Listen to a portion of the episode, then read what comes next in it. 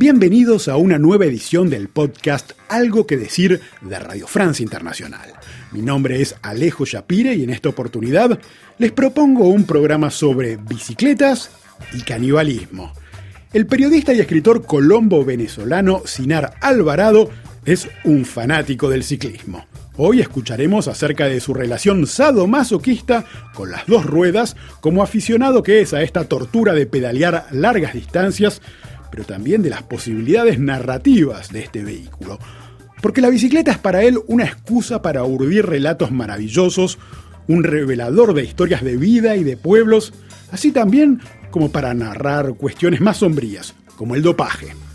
Como Sinar Alvarado es además uno de los grandes cronistas de nuestra época, trabaja en el New York Times en español, así como en las más prestigiosas revistas latinoamericanas, conversamos con él de su premiado y truculento libro Retrato de un caníbal sobre el único asesino serial conocido en la historia de Venezuela.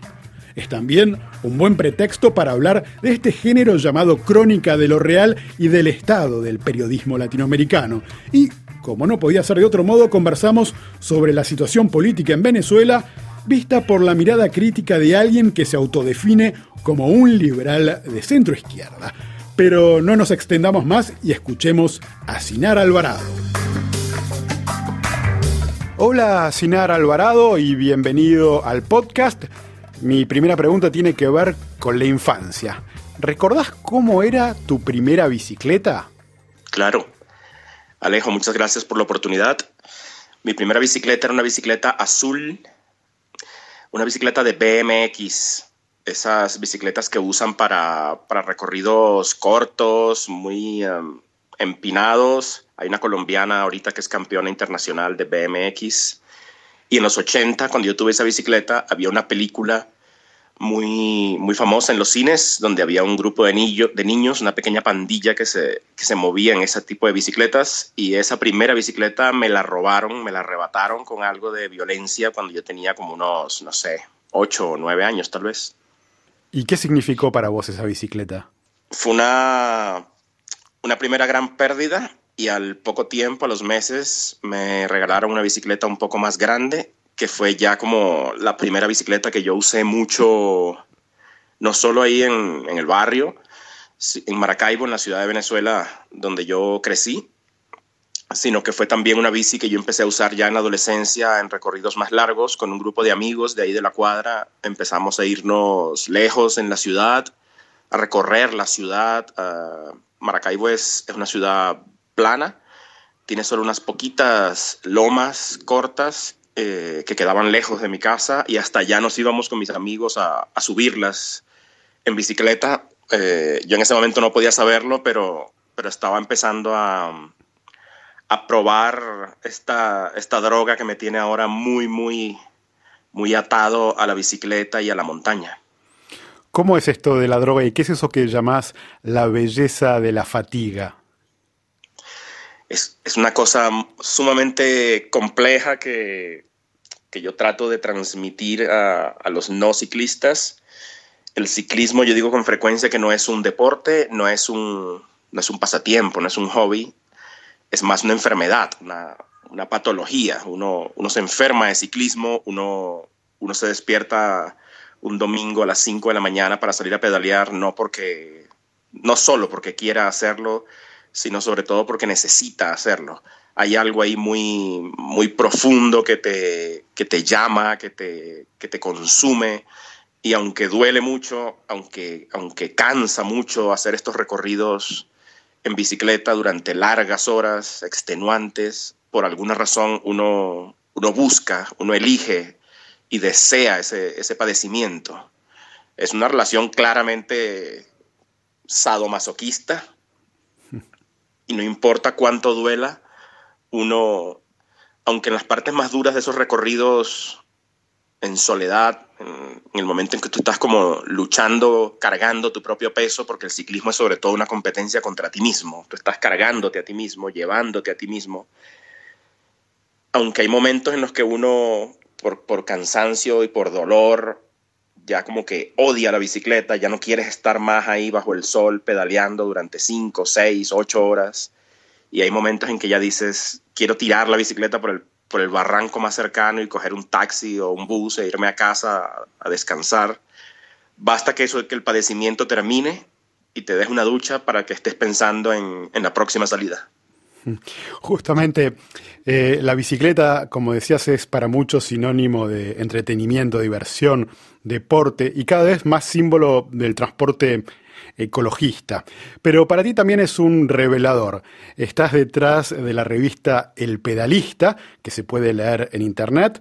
La publicación se define así. Esta no es una revista de deportes, entendemos el ciclismo como un fenómeno social y exploramos el enorme potencial narrativo que contienen las historias en dos ruedas. La bicicleta es una lupa a través de la cual miramos a la humanidad, dicen en esta revista. ¿Cómo es esto? Sí, la, bicicleta tiene, siempre he creído que encierra muchas oportunidades narrativas. Eh, es un, vehículo que, yo veo siempre con interés periodístico, más allá de, que a mí me interese manejar bicicleta. Y, si uno lo piensa, no hace falta pensarlo mucho para darse cuenta de las grandes diferencias que hay entre la bicicleta y otros vehículos inventados por el hombre. Eh, la bicicleta es, mucho más autónoma que, una moto, que un, un, carro, que un avión, incluso que un barco. Eh, en un velero tú necesitas el viento para, para moverte. Eh, en cambio, en la bicicleta la, autonomía es, es absoluta, depende de ti, básicamente. Eh, hay una frase por allí de un, de un, autor cuyo nombre no recuerdo en este momento que dice que, que, es un curioso vehículo la bicicleta donde el pasajero es al mismo tiempo el motor. Y, esa posibilidad de, de, movimiento, de libertad, de independencia que, que, que, aporta la bicicleta como vehículo pero también todos los fenómenos que hay alrededor de ella. En, Colombia, que es el país de lejos más ciclista de, América, en Bogotá solamente, una ciudad de 9 millones de habitantes, alrededor de 800 mil viajes se hacen cada día en bicicleta. Casi el 10% de la población se mueve todos los días a su trabajo en bicicleta. Y también es un vehículo que, que en este país, ante la ausencia de, de infraestructura suficiente, y ante la pobreza de los campesinos de Colombia, fue la bicicleta junto a la mula la, gran herramienta de, movimiento, de desplazamiento de un lugar a otro en este país tan, tan accidentado, tan, tan montañoso. Lo que explica entonces también eh, que los colombianos sean, se destaquen tanto en eh, certámenes como el Tour de France, por ejemplo. Claro, el origen de, de muchos de esos ciclistas, en Nairo Quintana, es, el campo. Son, son muchachos que crecieron a 2.000 o 3.000 metros de altura sobre el nivel del mar y, se desplazaban como Nairo Quintana de la, de la casa, de la, de la, pequeña finca donde creció a la escuela todos los días en bicicleta, subiendo y bajando montañas. Sin la bicicleta, el campo colombiano sencillamente no sería posible. Entonces es un, es un vehículo que, que sirve para, explicar muchas cosas, para contar efectivamente a la humanidad, para, hablar de, cómo vive la gente, hacia dónde se mueve la gente, y es además el vehículo más, más humano, porque no, no intervienen en, la relación entre el hombre y el vehículo. Si uno, si uno analiza varias relaciones que existen entre el hombre y los vehículos que el hombre ha inventado para moverse de forma más eficiente, no hay ninguna relación que sea más íntima, entre el, entre el cuerpo y la máquina que la que se establece entre el, entre el hombre y la bicicleta. Recién mencionabas lo que significaba para los colombianos la bicicleta. Eh, mm, mirando un poco eh, el pedalista, esta publicación eh, proyecto este, en el cual vos tenés un lugar central, eh, vemos que se pueden abarcar todo tipo de historias, desde eh, el holocausto hasta la situación en Afganistán. ¿Se te ocurren algunos temas que han tratado recientemente que muestran hasta qué punto la bicicleta puede ser un revelador de las problemáticas de la humanidad? Sí, el caso cubano, por ejemplo. El año pasado estuve en Cuba haciendo un, haciendo un trabajo y conocí allá a un periodista, Abraham Jiménez, que escribió una nota para la revista. En los años del periodo especial en Cuba, en los años 90, que fueron muy, muy duros para la isla, la consecuencia del desplome de la Unión Soviética y del patrocinio que, que esa unión ejercía sobre la isla, trajo una gran crisis al país. Y en Cuba, Fidel Castro decidió importar decenas de miles de bicicletas chinas, de fabricación china, que le sirvieron para repartirlas entre la población porque no había, no había gasolina suficiente, no había combustible para mover los autobuses, para mover los carros, etc. Y, y durante varios años buena parte de la población en la isla se movió a pedal y la bicicleta, bueno, fue la solución de transporte para, para varios cientos de miles de, cubanos durante esos años difíciles de, falta de combustible y recursos y también fue, se convirtió en un premio en, las escuelas, en, fábricas, en instituciones públicas. Había concursos mensuales y, se premiaba con una bicicleta del Estado, de estas importadas de China, al, mejor empleado, al mejor estudiante, al mejor profesor, al campesino más productivo. en, épocas de crisis muy dura, la, bicicleta se convirtió allá en el, gran objeto de, de deseo era un, símbolo de éxito y era, y era la gran herramienta de, supervivencia y de que aportaba ventajas en medio de esa vida calamitosa y limitada. Eh, Sinara Alvarado, el ciclismo también tiene un lado menos amable, el dopaje. Eh, has investigado sobre este asunto para el New York Times en su versión en español. ¿Ha cambiado algo eh, el tema del dopaje desde casos como el de Armstrong, que perdió todos sus títulos del Tour de France por esto, o sigue siendo un flagelo como si nada hubiese pasado? Lo que parece estar ocurriendo es que, por un lado, la, UCI, la Unión Ciclista Internacional, y las, federaciones de ciclismo de los distintos países y los organismos oficiales en cada país que, que vigilan, que, que vigilan y que, deben aplicar una cosa que se llama el Código Mundial Antidopaje. Estas organizaciones han ido apretando, digamos, los mecanismos de, detección, las pruebas para, para identificar la presencia de sustancias prohibidas han, evolucionado, pero también al mismo tiempo avanza la ciencia, la investigación alrededor del, del dopaje Em, hay fuentes, hay ciclistas dentro, del, dentro del, mundo del pelotón ciclista internacional, del ciclismo profesional, que dicen que, que siempre va a estar eh, al alcance del, sobre todo de los equipos con mucho dinero, siempre va a estar a su alcance la tecnología y la ciencia de, de punta que permite, que acceder al, a, un, a un dopaje cada vez más sofisticado que las pruebas no logran detectar. De algún modo parece que el dopaje va siempre dos pasos adelante. Se, logra burlar los controles durante un tiempo y, como es tan costoso realizar estas pruebas antidopaje, no hay forma de, de, hacerle pruebas a cada uno de los ciclistas. Estas pruebas siempre se hacen al azar.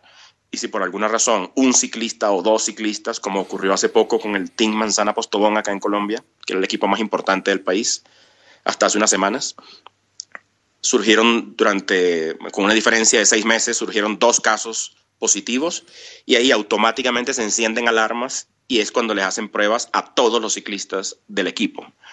Pero sigue allí presente el fenómeno, no, no hay manera de saber ni de comprobar que, que eso esté ocurriendo entre los ciclistas de élite al nivel que ocurría hace 20 años. Eh, no creo que esté ocurriendo a ese nivel, pero sí creo que es, que es bastante probable que haya todavía en el pelotón internacional algunos ciclistas que están recurriendo a esas ayudas. Hay, hay mucha presión alrededor del ciclismo profesional. Es, es un deporte de élite ¿Cuál es, el deporte de élite. ¿Cuál es el responsable de que este fenómeno persista? ¿Son los patrocinadores? ¿Son algunos ciclistas que quieren de todas maneras utilizar todo lo que esté a su alcance? Porque parece una trampa perfecta en la que nunca, de la que nunca se puede salir, donde no necesariamente los ciclistas se benefician puesto que ponen en riesgo su salud, el deporte termina manchado, termina siendo un problema para los patrocinadores que finalmente no quieren estar pegados a esta situación. ¿Cómo se explica y quién está detrás de que este eh, flagelo pueda seguir continuando en, eh, eh, en grandes espectáculos donde se juega mucho dinero? Sí, todos tienen su, su, cuota de responsabilidad. El primero es obviamente el ciclista como, como deportista y como individuo que toma la decisión de recurrir a esta ayuda ilegal. Pero hay toda una estructura que se beneficia del, del dopaje, digamos. El, de algún modo el, el equipo, el entrenador, incluso el patrocinador, mientras no se sepa que el ciclista está dopado y si el ciclista gana y con, y, y con el dopaje logra buenos resultados, todos se benefician porque la victoria de algún modo le deja dividendos a, todos, empezando por el ciclista.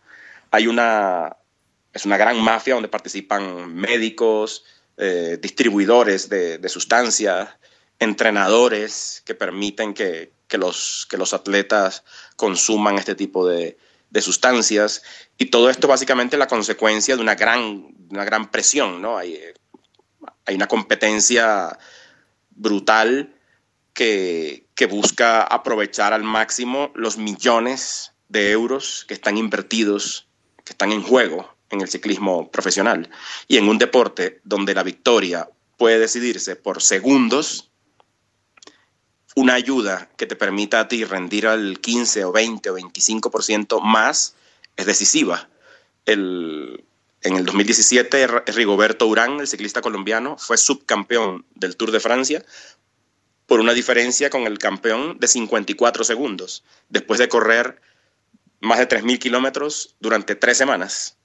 Entonces, una, la, la, vuelta ciclista más importante del mundo, en Francia, después de tres semanas de esfuerzo, que se decida por menos de un minuto, te habla a ti del, de, la, de las dramáticas condiciones en las cuales se puede decidir eh, el destino ¿no? y, la, y, la, victoria. Son millones de euros que se pueden, que pueden cambiar de manos en, en segundos.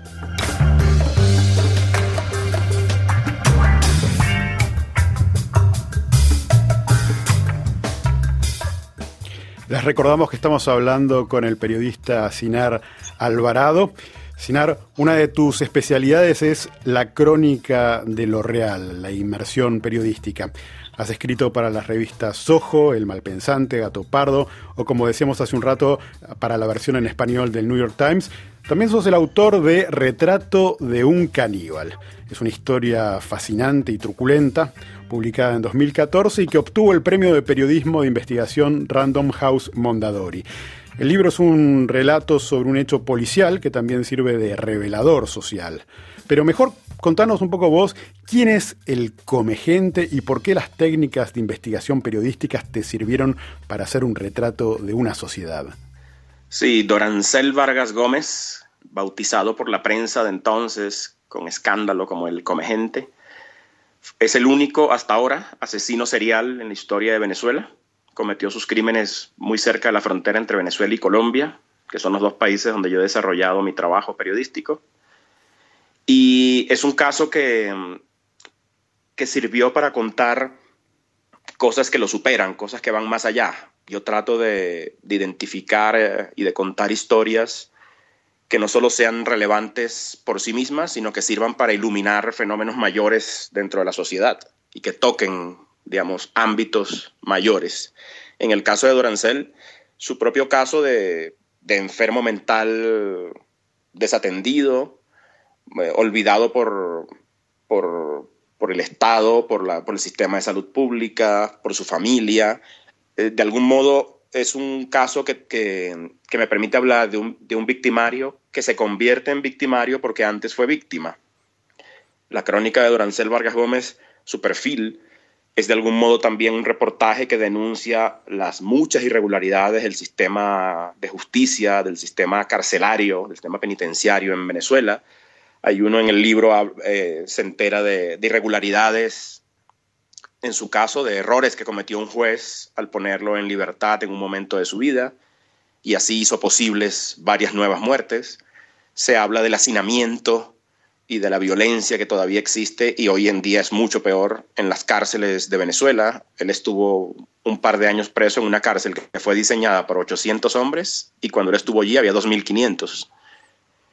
Entonces, eh, y también el abandono de la, de la, de la salud. Eh, es un personaje que si, si su familia, eh, si, si, su familia no viviera en la, en la ignorancia en la, que, en la que vivió, si él no hubiera crecido en un hogar donde la esquizofrenia paranoide eh, no hubiera sido una enfermedad ignorada durante años, si él hubiera gozado de un tratamiento psiquiátrico adecuado, es muy probable que nunca hubiera terminado convertido en un asesino. Pero todo conspiró, la ignorancia, la desidia, todo conspiró para convertirlo en la máquina de, de muerte y de desgracias en la que se convirtió. ¿Puedes recordarnos cómo se descubrió que él era, al menos al principio, un sospechoso de canibalismo? Sí, él vivió varios, varias temporadas, unos años, debajo de un puente en las afueras de San Cristóbal, esta ciudad cerca de la frontera con Colombia, en Venezuela.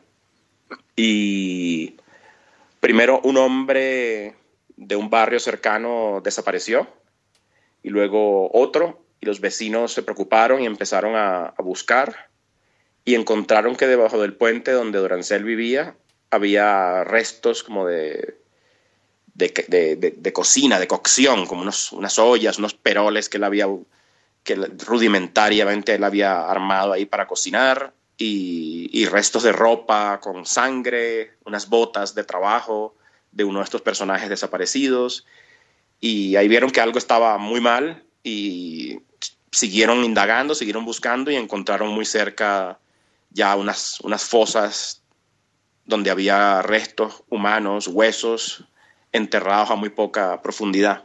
Y esto fue lo que ya desató el gran escándalo y lo detuvieron a él y empezó la investigación. Señor Alvarado, la crónica de inmersión periodística tal como la practicase en los últimos años, probablemente con razón, eh, ha ganado mucho prestigio. Se supone que es ahí el espacio donde está la crema de cierto periodismo de latinoamericano. ¿De dónde viene este prestigio a tu entender? Bueno, creo que mm, de algún modo entre los lectores ha, cogido cuerpo la idea de que, mm, de que hay más prestigio y hay más valor en la medida en que hay mayor inversión eh, en la escritura, ¿no? Eh, de algún modo el lector y, los colegas también, periodistas y escritores de, no ficción, eh, sienten que, si hay más tiempo dedicado a la investigación y hay más esfuerzo y más ambición dedicada a, la escritura, de algún modo este es un periodismo superior o más elevado. Yo, aunque, aunque he vivido de esta forma de periodismo, no estoy tan de acuerdo. Creo que, creo que el periodismo de, el periodismo de investigación, el periodismo diario que publica información, que, que revela escándalos, es, es igual de relevante, es, necesario. Eh, no creo tampoco que, la ficción, que la novela, ¿no? también emparentada con, esta, con la crónica periodística, no creo que la novela y que la literatura de ficción sea algo más, más relevante y más elevado y que, y que los cronistas estemos buscando en algún momento dar el salto definitivo a, a la novela para volvernos entonces escritores de, mayor prestigio. No, simplemente creo que la, que la crónica, el reportaje y el perfil, que son los tres géneros a los que yo me dedico, son simplemente herramientas, como cualquier otra, herramientas narrativas que son apropiadas, que son adecuadas y necesarias para contar determinado tipo de historias. Creo que la, creo que la, realidad, cuando uno, cuando uno decide contarla, la realidad pide ella misma ser contada de determinadas formas y para contarla se necesita usar estas herramientas.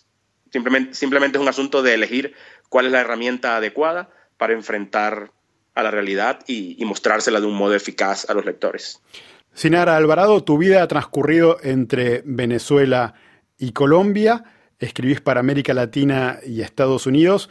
¿Cómo percibís esta relación con este espacio tan amplio y en especial con ese electorado cada vez más amplio que está en Estados Unidos? Es un, es un trabajo complejo y ambicioso. Yo, yo acá trabajo como, como corresponsal de, del New York Times en español y, el, y la misión es contar Colombia a una audiencia que está mucho más allá del país, a una audiencia que es colombiana o, o latinoamericana y vive en algún lugar del mundo o, incluso una audiencia que puede ser eh, norteamericana, pero interesada en temas de Latinoamérica y especialmente de Colombia. Colombia es, de, los principales, de las principales audiencias del New York Times en español, después de México. Y es además un momento en el cual aquí en Colombia están pasando muchas cosas importantes. Eh, el país está tratando de salir de varias décadas de, violencia y de, y de conflicto, de guerra interna. Por primera vez se logró un acuerdo de paz con la guerrilla más grande y más antigua del hemisferio, las FARC. 13.000 hombres y mujeres combatientes entregaron las armas.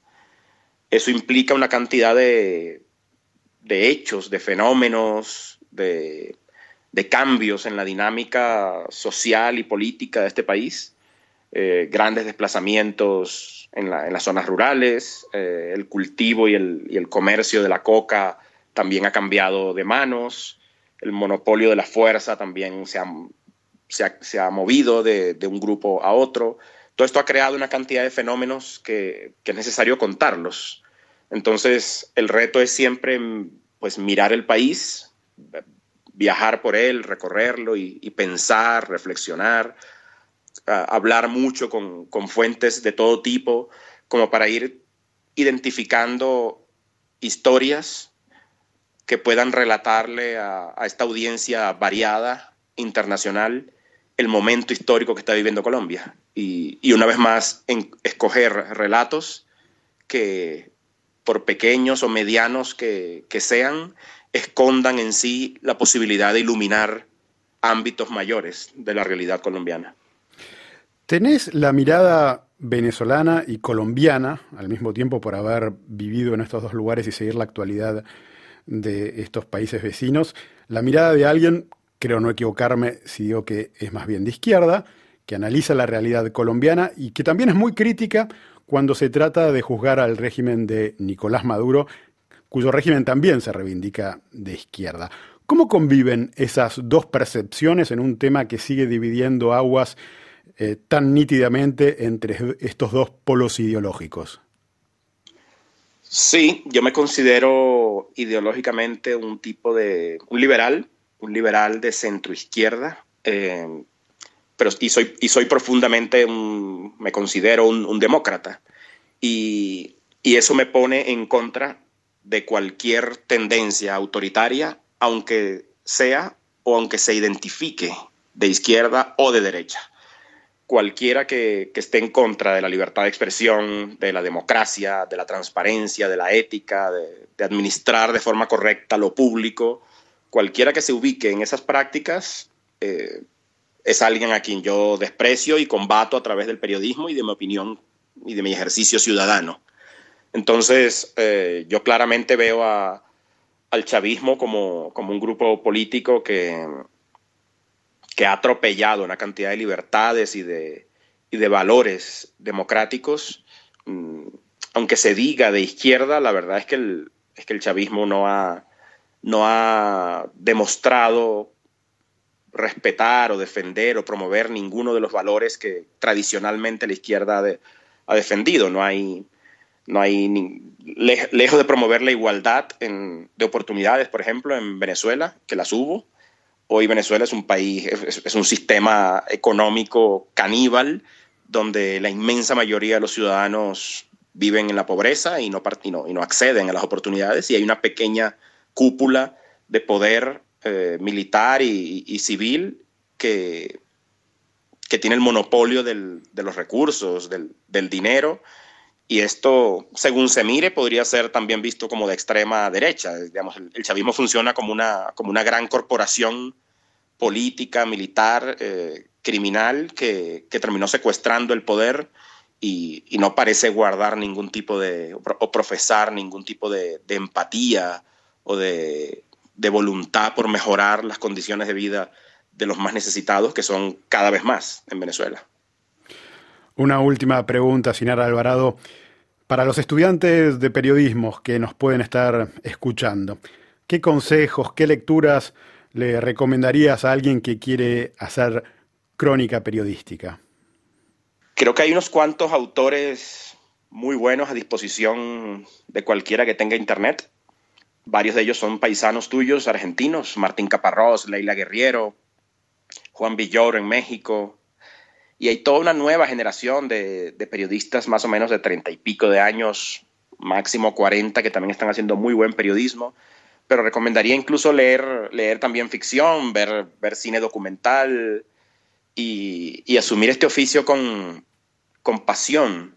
Eh, a mí con frecuencia me invitan a hablar en universidades y, es algo que nunca rechazo porque creo que, que, de algún modo uno que tuvo la oportunidad de, ir a una universidad y tener acceso a educación y hacer de las palabras una forma de vida es un enorme privilegio. Yo lo considero un enorme privilegio poder vivir de las palabras y creo que de algún modo uno también contrae una, responsabilidad y debe, debe tratar de, de, salvar, porque yo creo que yo me salvé con las palabras, debe tratar de salvar a otros y de transmitir ese entusiasmo y esa pasión y combatir también un cierto discurso como de catástrofe que se ha instalado hoy en día en las, escuelas de periodismo, en el gremio, diciendo que esto se acabó, que hay una enorme crisis que no vamos a superar, que las amenazas que enfrenta el periodismo son demasiadas.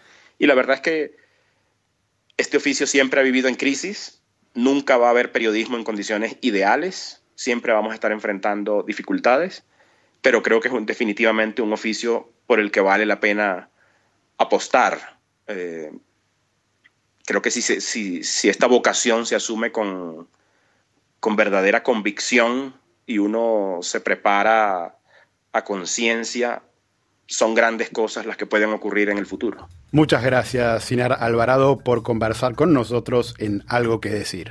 Alejo, un placer.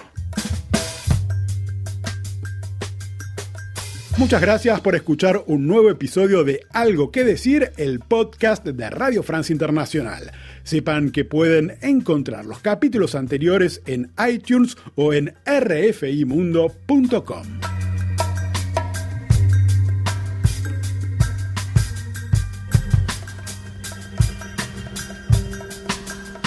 RFI, las voces del mundo.